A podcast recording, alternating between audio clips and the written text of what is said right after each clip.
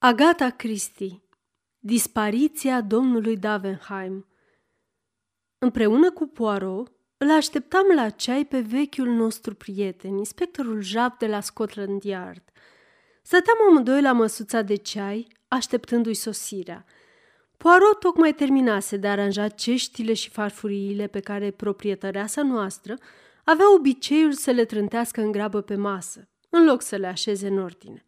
Totodată, Poirot suflase cu putere pe ceainicul de metal și apoi îl lustruise cu o batistă de mătase. Ibricul era pe foc, iar lângă el se afla o oală mică emailată, conținând niște ciocolată dulce și groasă care era pe placul lui Poirot decât ceea ce numea el o trava voastră englezească. S-a auzit o bătaie puternică în ușa de la parter și peste câteva minute a intrat Jap. Sper că nu am întârziat, a început el după ce ne-a salutat. Drept să spun, am stat la povești cu Miller, cel care răspunde de cazul Davenheim. Am ciulit urechile.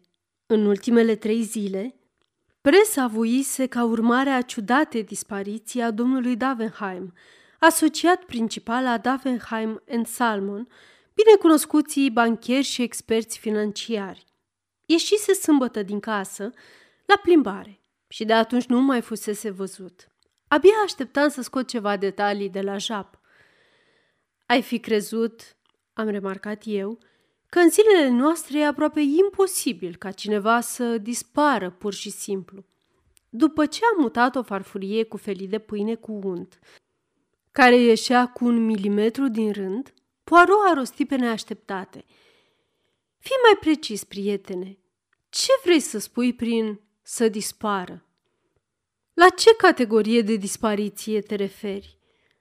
Așadar, disparițiile sunt clasificate și etichetate? Am întrebat eu râzând. A zâmbit și Jap. Poirot ne-a privit încruntat pe amândoi. Sigur că da. Ele se împart în trei categorii. Prima și cea mai obișnuită, dispariția voită. A doua, cazul mult mai absentei pierderi de memorii, care uneori, deși rar, este autentică. A treia, crima, urmată de o mai mult sau mai puțin reușită debarasare de trupul neînsuflețit. Le consider pe toate trei imposibile? Aproape imposibile.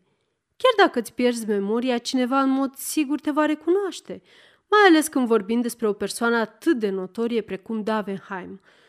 Apoi, cadavrele nu pot să dispară fără urmă. Mai devreme sau mai târziu apar pe neașteptate, ascunse în locuri izolate sau în valize. Crima se descoperă. La fel, datornicii sau delapidatorii au toate șansele să fie încolțiți în epoca radiotelegrafiei.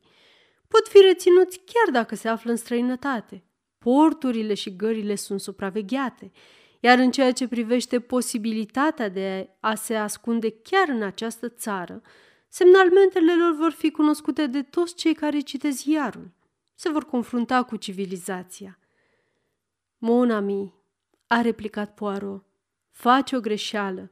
Nu ții cont de faptul că un om care a hotărât să lichideze un alt om sau să-și pună capăt zilelor, ar putea să fie una dintre acele creaturi rare care apreciază metoda.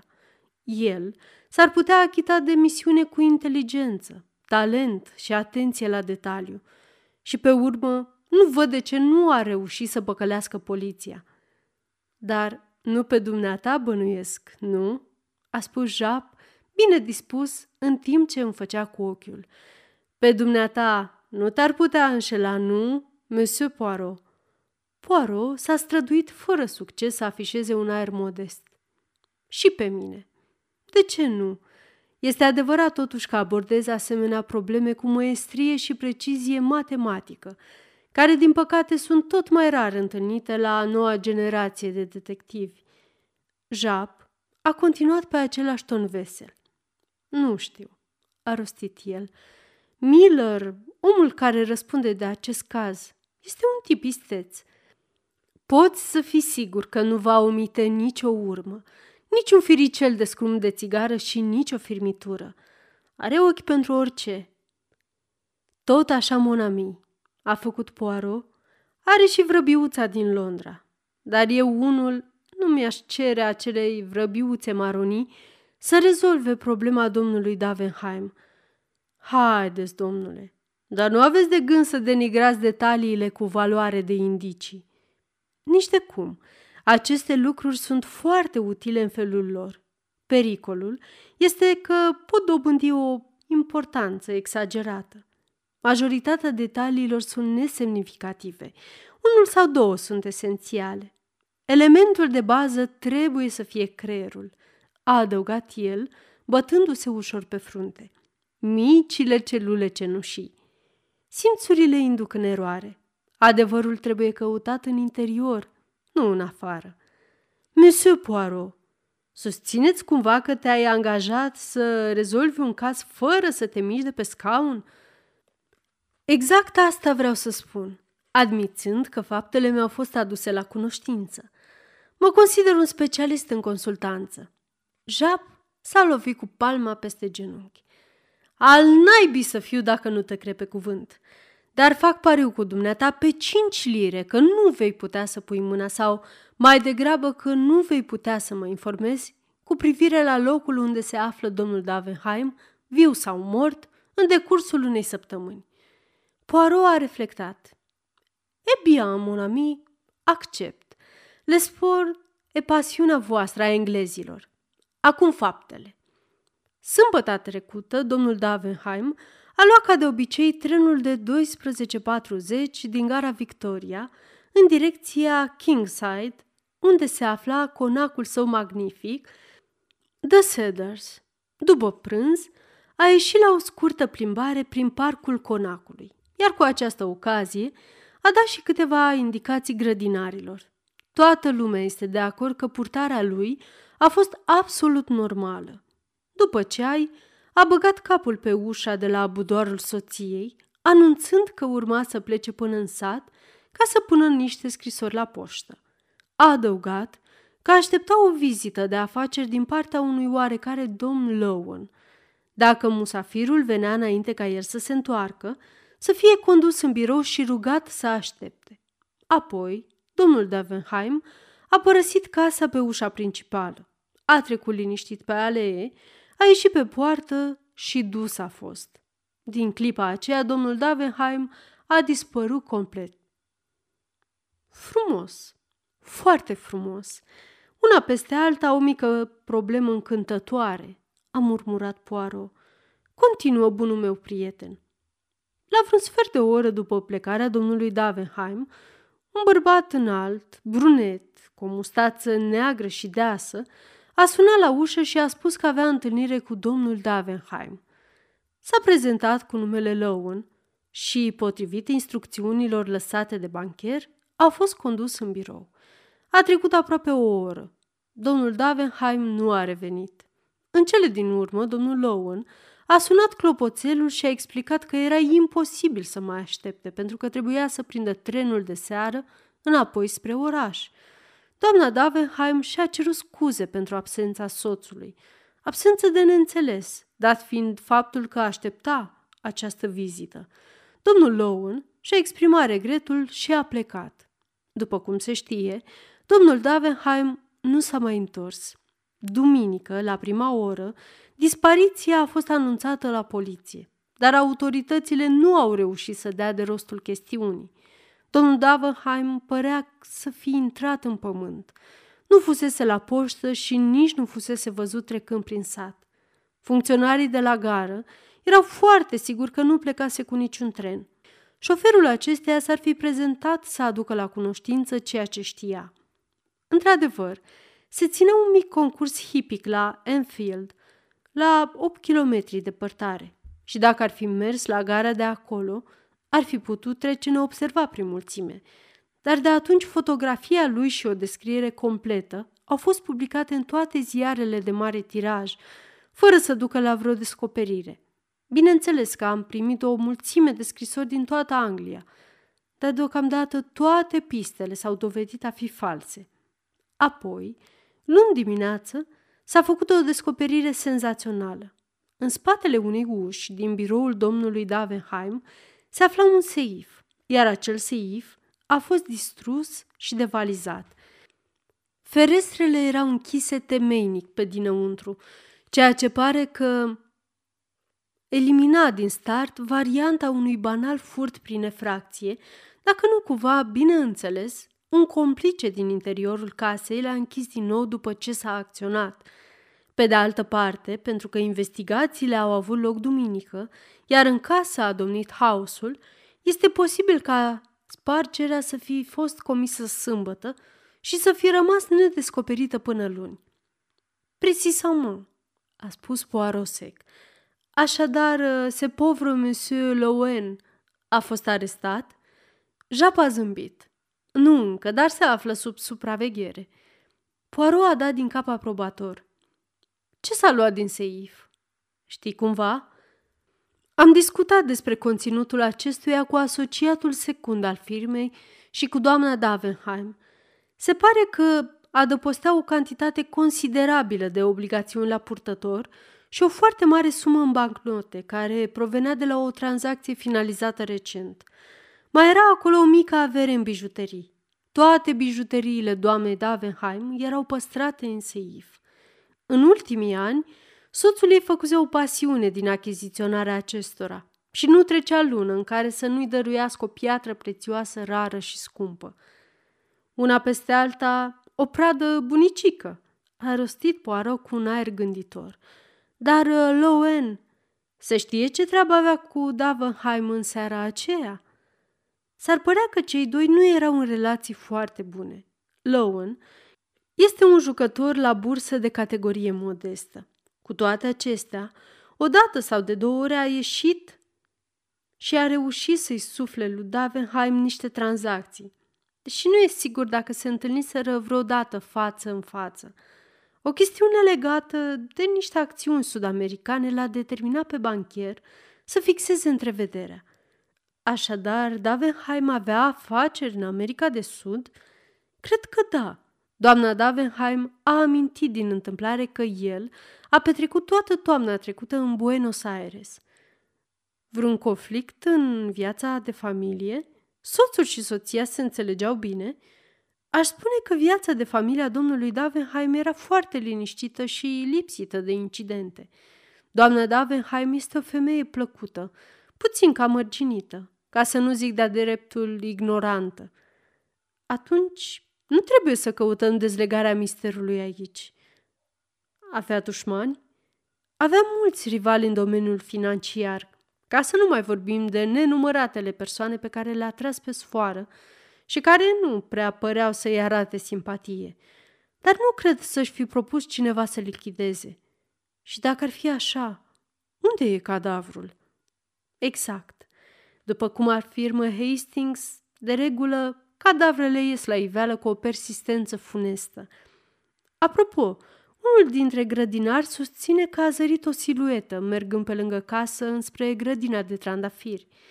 Ușa de sticlă de la biroul domnului dă spre grădina de trandafiri, așa că domnul Davenheim intra și ieșea frecvent din casă pe acolo. Dar omul era la mare depărtare, ocupa cu niște suporturi pentru castraveți și nu poate spune cu certitudine dacă era vorba de stăpânul lui sau nu. Trebuie să fi fost înainte de șase, întrucât grădinarii încetează lucrul la ora asta. Și când a părăsit casa domnul Davenheim? Pe la cinci și jumătate cu aproximație. Ce se află dincolo de grădina de trandafiri? Un lac. Cu un debarcader? Da, sunt acolo câteva bărci – Bănuiesc că te gândești la sinucidere, domnule Poirot? Ei bine, țin să-ți spun că Miller se va duce acolo mâine special să asiste la dragarea acelui petic de apă. Genul ăsta de om este Miller. Poirot a zâmbit slab și s-a întors spre mine. Te rog, dăm exemplarul acela din Daily Megaphone. Dacă nu mă înșel, conține o fotografie cât se poate declara a bărbatului dispărut – M-am ridicat și am găsit foaia dorită. Poirot a studiat fotografia cu mare atenție. Hmm, a murmurat el. Păr destul de lung și ondulat, mustață stufoasă, barbișon, și sprâncene groase. Ochii negri? Da. Părul și barba cărunte? Detectivul a dat din cap aprobator. Ei bine, Monsieur Poirot, ce aveți de spus? Limpede ca lumina zilei, nu? Din potrivă, foarte confuz. Omul de la Scotland Yard a părut încântat. Ceea ce îmi dă mari speranțe de rezolvare, a încheiat liniștit Poirot. Adică? Socotesc că e un lucru bun atunci când un caz este confuz. Dacă un lucru este limpede ca lumina zilei, e bine, nu te încrede în el. Cineva l-a făcut așa. Jap a clătinat din cap aproape compătimitor. Mă rog, fiecare cu imaginația lui.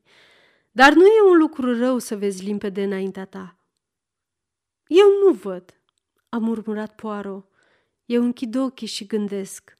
Japa a oftat. Ai o săptămână întreagă să te gândești. Și dumneata mă vei pune la curent cu toate noutățile, ca de pildă rezultatul eforturilor vrednicului și vigilentului inspector Miller? Bineînțeles, asta face parte din înțelegere. E un pact de-a dreptul rușinos, nu? Mi s-a adresat Jap în timp ce îl însoțeam spre ușă, ca și cum aș jefui un copil.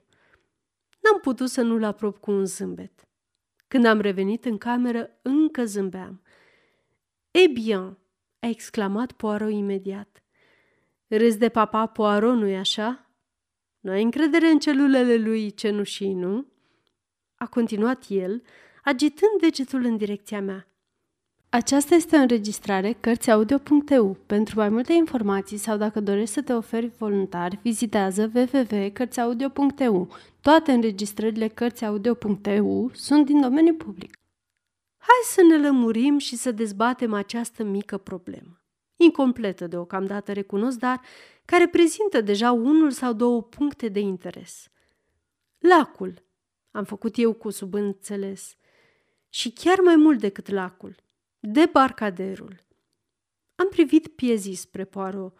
Acesta zâmbea maniera lui enigmatică. Pentru un moment, am simțit că ar fi cât se poate de inutil să-l mai întreb ceva. N-am mai primit nicio veste de la Ja până în seara următoare când și-a făcut apariția pe la ora nouă. Imediat am înțeles după expresia lui că avea tolba plină. E bine, prietene, l-a întâmpinat Poirot. Totul e bine?" Dar să nu spui că ai descoperit cadavrul domnului Davenheim în lacul dumitale pentru că nu te voi crede. N-am găsit cadavrul, dar i-am găsit hainele. Exact hainele pe care le purta în ziua aceea. Ce spui de asta? Mai erau și alte haine care lipseau din casă? Nu. Valetul lui a fost foarte ferm în privința asta. Nimeni nu s-a atins de restul garderobei. Mai mult de atât, L-am arestat pe Lowen. Una din servitoare, a cărei treabă este să închidă ferestrele dormitorului, a declarat că l-a văzut pe Lowen venind spre birou prin grădina de trandafiri pe la șase și un sfert. Asta se întâmpla la vreo zece minute înainte de a părăsi casa. Cum a explicat el asta? În primul rând, a negat că ar fi părăsit biroul, dar servitoarea a fost categorică, iar după aceea Individul a pretins că uitase pur și simplu că ieșise pe ușa de sticlă ca să examineze o specie neobișnuită de trandafir. O poveste cam neconvingătoare. În plus, a mai apărut o probă împotriva lui. Domnul Davenheim purta mereu un inel gros de aur, împodobit cu un diamant solitar, pe degetul mic de la mâna dreaptă. Ei bine, acel inel a fost amanetat în Londra sâmbătă seară de un bărbat pe nume Billy Kellett. Acesta din urmă este un mușteriu mai vechi al poliției, condamnat la trei luni, toamna trecută, pentru furtul unui ceas ce aparținea unui gentleman în vârstă. Se pare că a încercat să amaneteze inelul în nu mai puțin de cinci locuri diferite. A reușit la ultimul. S-a îmbătat strașnic cu banii încasați, a atacat un polițist și, drept urmare, a fost arestat. Am mers pe Bone Street cu Miller și l-am văzut. E destul de liniștit acum și nu mă fie să recunosc că am băgat spaima în el, sugerând că ar putea fi acuzat de crimă. Asta este povestea lui și încă una foarte bizară. Sâmbătă se afla la cursele de la Enderfield și îndrăznesc să spun că domeniul lui de activitate e reprezentat mai degrabă de bijuterii decât de pariuri. În orice caz, a avut o zi proastă și se găsea într-o situație dificilă. A bătut drumul până la Kingside și s-a trântit într-un șans să se odihnească puțin înainte de a intra în sat. Câteva minute mai târziu, a observat un bărbat care se îndrepta spre sat. Un individ cu ten măsliniu, cu o mustață mare, unul dintre acei filfizoni de oraș. L-a descris el. Kellet era pe jumătate camuflat de un morman de pietre. Chiar înainte să ajungă în dreptul lui, bărbatul s-a uitat repede în susul și în josul drumului și, văzând că era pustiu, a scos un obiect mic din buzunar și l-a aruncat peste gardul viu. Apoi și-a continuat drumul spre gară. Obiectul respectiv a căzut cu un clinchet ușor, care a trezit curiozitatea hoinarului din șanț. A făcut cercetări și după o scurtă căutare a descoperit inelul. Asta este povestea lui Kellet. Trebuie să spun că Lău neagă totul și bineînțeles că, pe cuvântul unui om precum Kellet, nu te poți baza deloc. Mai degrabă tin să cred că l-a întâlnit pe Davenheim pe uliță, că l-a jefuit după care l-a omorât. Poirot a clătinat din cap. Foarte puțin probabil Monami. Nu avea niciun mijloc să se debaraseze de cadavru. Ar fi fost descoperit până la urmă. În al doilea rând, maniera fățișă în care a amanetat inelul dovedește că nu l-a obținut prin crimă. În al treilea rând, găinarii sunt destul de rari și criminali. În al patrulea rând, dat fiind că se află în închisoare de sâmbătă, ar fi o coincidență prea mare să poată oferi o descriere atât de exactă a lui Lowen. Jab a dat din cap aprobator. Nu spun că nu ai dreptate, dar cu toate acestea, nu vei convinge niciun juriu să ia în considerare mărturia unui deținut. Ceea ce mi se pare mie ciudat este că Lowen n-a găsit o cale mai abilă să se descotorosească de inel. Poirot a ridicat din umeri. La urma urmei, dacă ar fi fost găsit în împrejurimi, s-ar fi putut crede că Davenheim însuși îl scăpase. Dar de ce să-l scoată de pe degetul cadavrului? Am strigat eu. S-ar putea să existe un motiv pentru asta, a răspuns Jap. Știți că, dincolo de lac, o portiță dă spre deal și de acolo o plimbare de două minute duce, unde credeți? La un cuptor de var. Dumnezeule, am strigat eu. Vrei să spui că varul care a mistuit cadavrul ar fi inofensiv pentru mentalul din inel? Exact. Am impresia, am spus, că asta lămurește totul. Ce crimă oribilă! De comun acord, amândoi ne-am întors privirile spre Poirot. Acesta părea dus pe gânduri, cu o expresie încruntată, care trăda un mare efort intelectual. Am simțit că, în sfârșit, mintea lui ascuțită își impunea autoritatea. Care aveau să fie primele lui cuvinte? Așteptarea a durat foarte puțin. A oftat, iar tensiunea de pe chipul său s-a risipit. Întorcându-se spre Jap, a întrebat. Știți cumva, prietene, dacă domnul și doamna Davenheim ocupau același dormitor? Întrebarea mi s-a părut atât de ridicolă încât, pentru o fracțiune de secundă, amândoi l-am privit fără să rostim niciun cuvânt. Apoi, Japa a izbucnit în râs. Doamne sfinte, domnule Poirot, am crezut că ne pregătești ceva senzațional. Cât despre întrebarea dumitale, sunt sigur că nu cunosc răspunsul. Ai putea afla? A continuat Poirot cu o insistență ciudată. A, firește! Dacă insiști să știi. Mersi, Monami. Ți-aș rămâne îndatorat dacă îi vei acorda importanța cuvenită. Jap l-a privit în tăcere câteva minute, dar Poirot părea să fi uitat de noi. Detectivul a clătinat din cap cu tristețe în direcția mea și a murmurat. Bietul de el. Războiul l-a dat gata. După care s-a retras încetișor din cameră.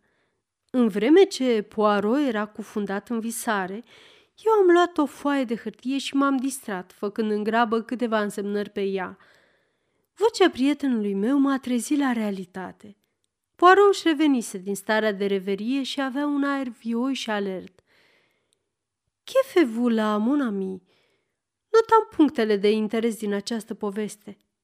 În sfârșit, ai devenit metodic, a strigat Poirot aprobator. Mi-am ascuns plăcerea. Să ți le citesc? Neapărat. Mi-am dres glasul. 1. Toate probele arată că Lowen a fost cel care a forțat seiful. 2. Lowen avea pică pe Davenheim. 3. Lowen a mințit în prima declarație când a afirmat că nu a părăsit deloc biroul. 4. Dacă se acceptă povestea lui Billy Kellett ca fiind adevărată, atunci Lowen este în mod sigur implicat. Ei, cum e? Am întrebat după o pauză, convins că indicase cât se poate de precis toate faptele importante. Poirot m-a privit compătimitor, clătinând din cap foarte încet. Un povră, ami, îți lipsește puterea de înțelegere. Nu ți seamă deloc de elementul principal.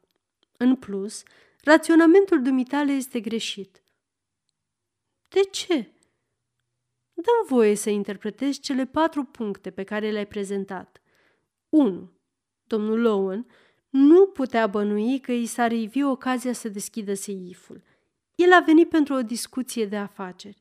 Nu putea ști dinainte că domnul Davenheim nu va fi acasă, fiind plecat la poștă să expedieze o scrisoare și, în consecință, el va rămâne singur în birou. Ar fi putut profita de ocazie. Am venit eu cu ideea. Și uneltele? Gentlemanii de oraș nu poartă cu ei uneltele de spărgători în eventualitatea care avea nevoie de ele. Și nimeni nu putea tăia seiful cu briceagul. Bien entendu. În sfârșit, ce zici de numărul 2? Ai afirmat că Lowen avea pică pe domnul Davenheim. Te referi poate la faptul că l-a tras pe sfoară o dată sau de două ori – iar după câte s-ar putea presupune, acele tranzacții se încheiau pentru beneficiul personal. În principiu, nu porți pică unui om pe care l-ai tras pe sfoară. Este mai probabil să fie exact invers. Indiferent de ce fel de pică ar fi fost vorba, sentimentul de animozitate ar fi trebuit să vină din partea domnului Davenheim. Nu poți nega că a mințit în privința faptului că nu a părăsit de la biroul. Nu, dar poate că s-a temut. Nu uita, hainele bărbatului dispărut tocmai fusese descoperite în lac. Bineînțeles, de obicei e mai bine să spui adevărul. Și al patrulea punct, cu acesta sunt de acord. Dacă povestea lui Kellet este adevărată, Lowen este indiscutabil implicat.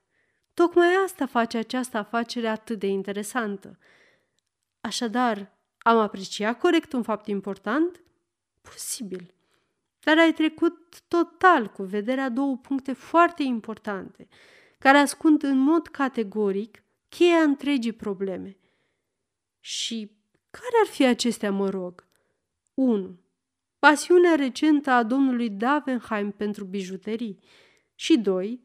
Călătoria lui la Buenos Aires în toamna trecută. Poirot glumești? Sunt foarte serios. A, la naiba! Dar sper că Jap nu va fi uitat de mica mea rugăminte. Dar detectivul intrase în joc și reținuse atât de bine misiunea pe care i-o încredințase Poirot, că a doua zi pe la ora 11, prietenul meu a primit o telegramă. La cererea sa am deschis-o și am citit cu voce tare. Soț și soție ocupă camere separate din iarna trecută. Aha! a strigat Poirot. Și acum suntem în mijlocul lui iunie. Totul s-a lămurit. L-am privit uimit. Ai cumva bani la banca Davenheim în Salmon, Monami? Nu, am spus minunându-mă, dar de ce? Pentru că te-aș sfătui să-i retragi înainte să fie prea târziu. De ce? La ce te aștepți? În câteva zile, dacă nu chiar mai curând, va avea loc un mare crah. S-a... Ca veni vorba. Ar trebui să-i întoarcem favoarea lui Jap trimițându-i o depeș, un creion, te rog, și un formular. Voila! Îți recomand să retragi orice sumă depusă la firma în cauză. Vestea îl va intriga pe bunul Jap. Va deschide ochii larg, foarte larg. Nu va înțelege nimic până mâine sau poi mâine. Am rămas sceptic, dar în ziua următoare m-am văzut nevoit să aduc un omagiu puterilor extraordinare ale prietenului meu. Toate ziarele titrau pe prima pagină falimentul senzațional al băncii Davenheim, dispariția renumitului om de afaceri, căpăta noi înțelesuri în lumina dezvăluirilor legate de problemele financiare ale băncii. Nici nu le terminaseră în bine micul dejun, când ușa s-a deschis larg și Jap s-a năpustit înăuntru. În mâna stângă avea un ziar, iar în dreapta telegrama de la Poirot pe care a trântit-o pe masă dinaintea prietenului meu. Cum ți-ai dat seama, monsieur Poirot? Cum naiba ai reușit să-ți dai seama?" Poirot l-a privit cu un zâmbet liniștit. A, mon ami, după telegrama dumitale, totul a devenit o certitudine. De la bun început m-a nedumirit conținutul seifului spart. Bijuteriile, banii lichizi, obligațiuni la purtător, toate atât de la îndemână aranjate. Pentru cine? Domnul Davenheim era, cum s-ar zice, unul dintre cei care se pun pe ei înșiși pe primul loc. Mi-a lăsat impresia aproape sigură că aranjase seiful pentru sufletul domniei sale. Apoi, pasiunea din ultimii ani pentru achiziționarea de bijuterii. Cât de simplu! Fondurile pe care le-a sustras le-a transformat în bijuterii, pe care le-a înlocuit probabil cu duplicate, cu pietre false, și astfel a pus deoparte într-un loc sigur, sub un alt nume, o avere considerabilă de care urma să se bucure la timpul potrivit, când toată lumea va fi fost pusă pe o pistă greșită. Odată ce a finalizat aranjamentele, și-a dat întâlnire cu domnul Lowen, care fusese suficient de imprudent în trecut încât să-l înșele pe marele afacerist o dată sau de două ori. A făcut o gaură în seif, a lăsat instrucțiuni ca oaspetele să fie condus în birou și a ieșit din casă. Încotro. Poirot s-a oprit, a întins mâna după un alt ou fiert și s-a încruntat. E cu adevărat insuportabil, a murmurat el, faptul că fiecare găină face ouă de mărimi diferite.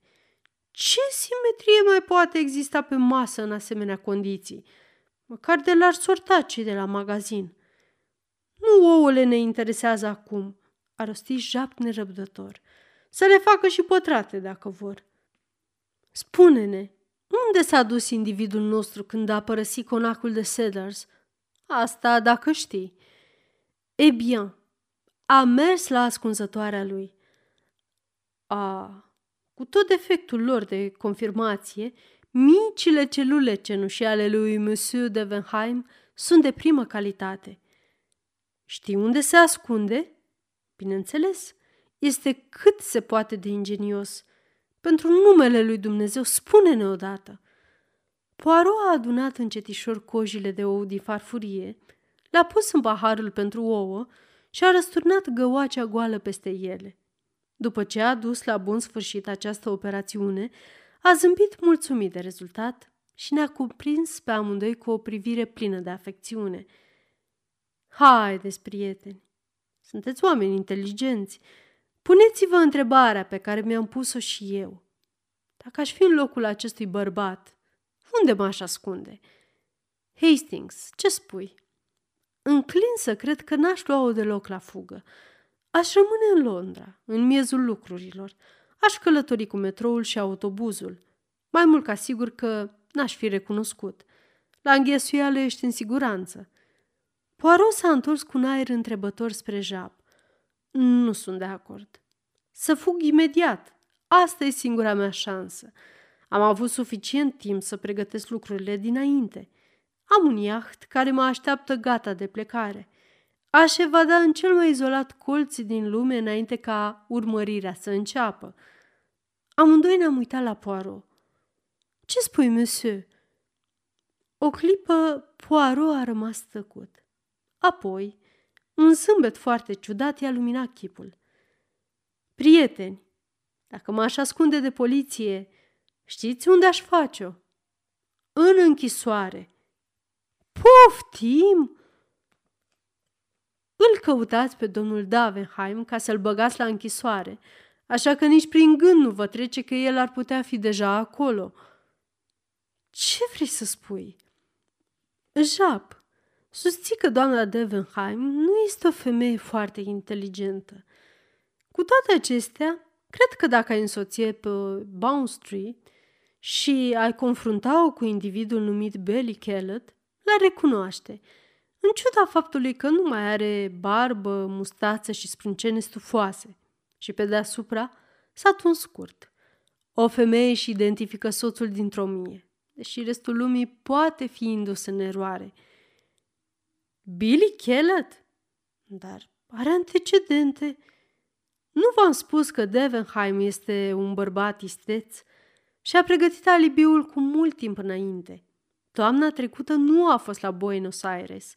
Era ocupat cu crearea personajului numit Belly Kellett, la care a lucrat timp de trei luni, astfel încât poliția să nu aibă nicio bănuială în momentul hotărător.